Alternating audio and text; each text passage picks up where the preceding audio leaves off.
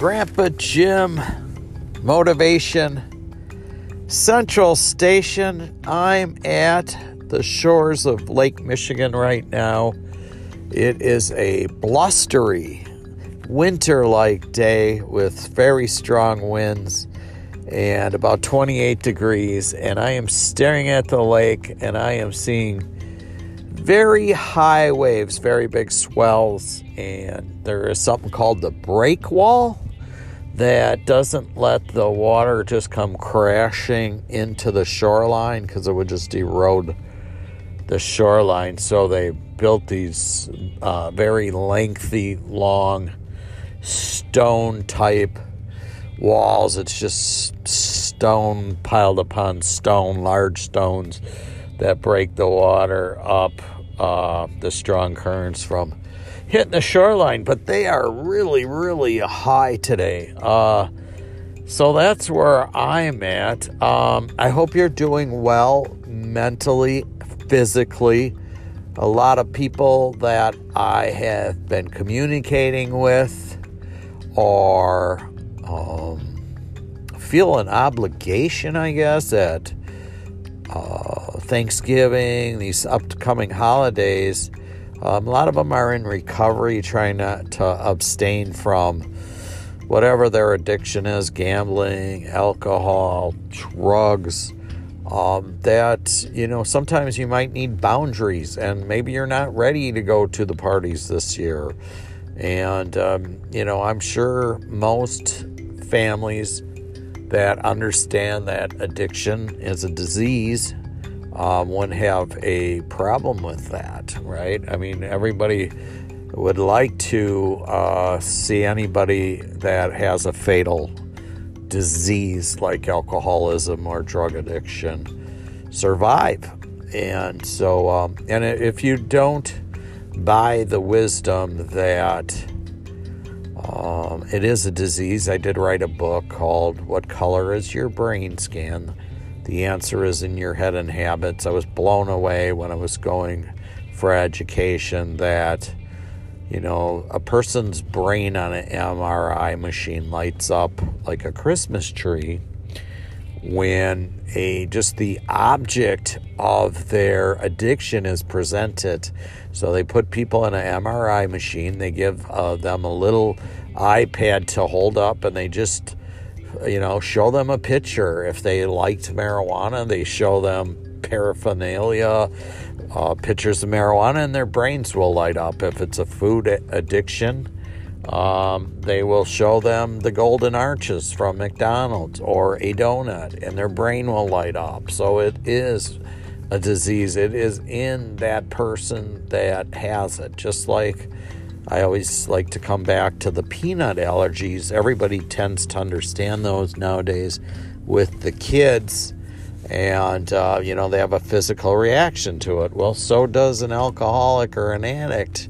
So um, a lot of times you may, if you have a, this disease, you may be getting triggered and you don't even know it. Um, and that's why you need a very strong network of people that are working towards the same goal. And, you know, there's a lot of research just being around people that, you know, are trying to walk in the same direction as you. So if you want to be a book writer and get your first book published, I recommend going to a book writers group. Uh, there's that meetups online, and you will find people that want to do whatever activity. Uh, most likely, there's somebody on there if you like to uh, paint or draw, and I'm sure you could find groups like that as well. So it's great to be by like minded people.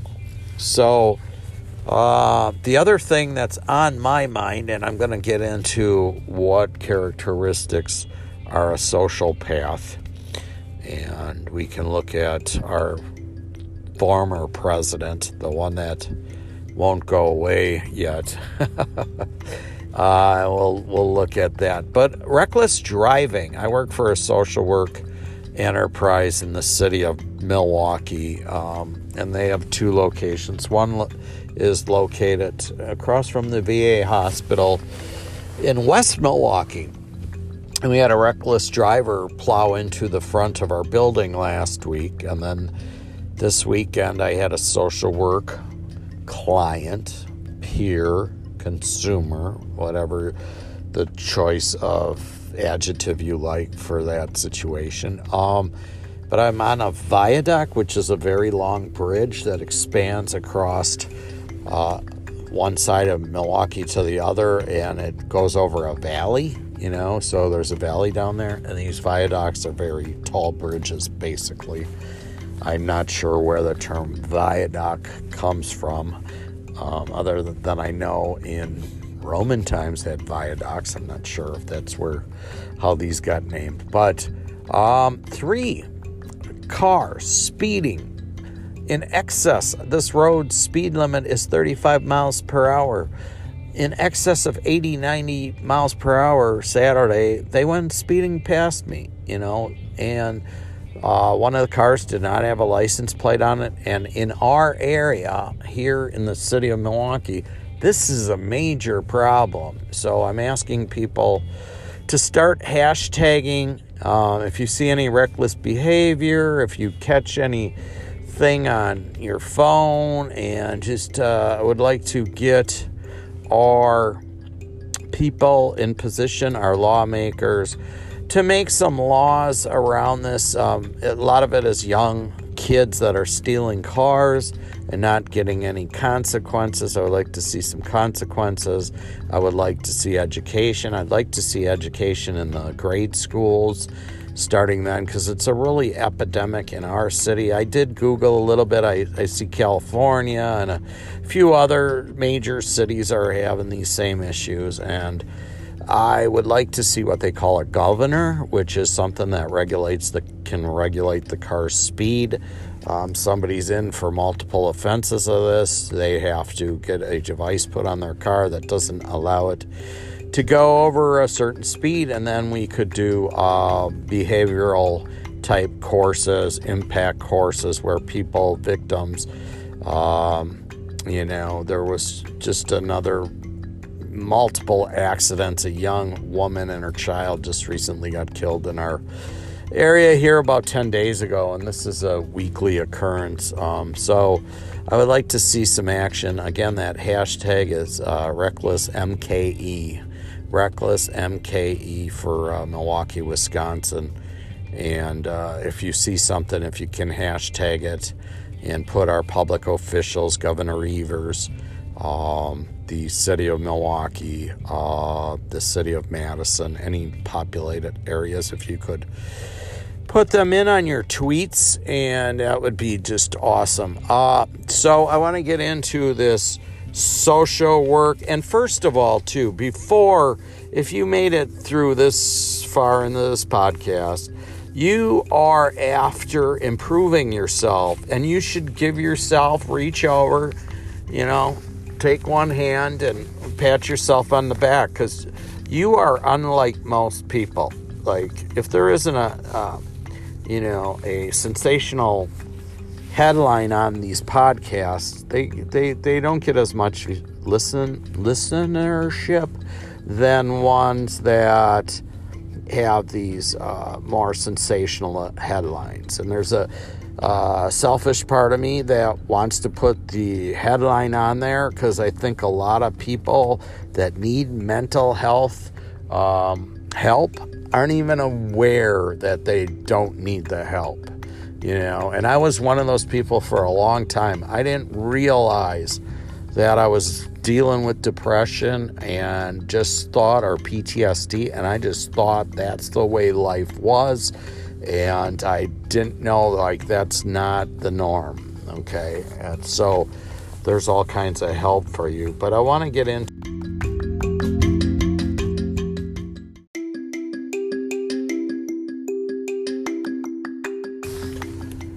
I want to pick up where I left off. I'm not sure. Um, this did get interrupted I was checking my notes because I want to cover some of this with Trump and his social path pathic behavior that we had to witness for so long. And um, so hopefully there's a smooth transition for you listening to this. But uh, hopefully you heard the part where if you're tuning into this podcast, you are a miracle. You are strong. You are trying to better yourself. So I want to get into the social uh, characteristics, and the first one is lack of empathy. Haven't we seen that from Trump through this whole thing? He does not care one iota about how things affect another people. You know, he fires one of the most sane people. I saw 60 Minutes last night with one of the most sane interviews I have seen. Uh, the Krebs, uh, not sure of his first name, Mr. Krebs, that was running the cybersecurity on the elections and says there's no fraud whatsoever. And, uh, you know, and then he just fires the guy publicly, like he's not man enough to sit down with somebody face to face. And so that's definitely a big characteristic of um, being a sociopath. And another one is um, not just lack of empathy, um, but he is impulsive, right? And that's another characteristic. So one minute he says the sky is blue, and then another minute he will come back and say, I didn't say the sky was blue. You know, he's he, he uh, and then he's very deceitful. That's a characteristic of being a sociopath. Very deceitful. He will lie and lie and lie and lie. And I don't know, too, like what kind of effect does that do to his family, his children, his grandchildren?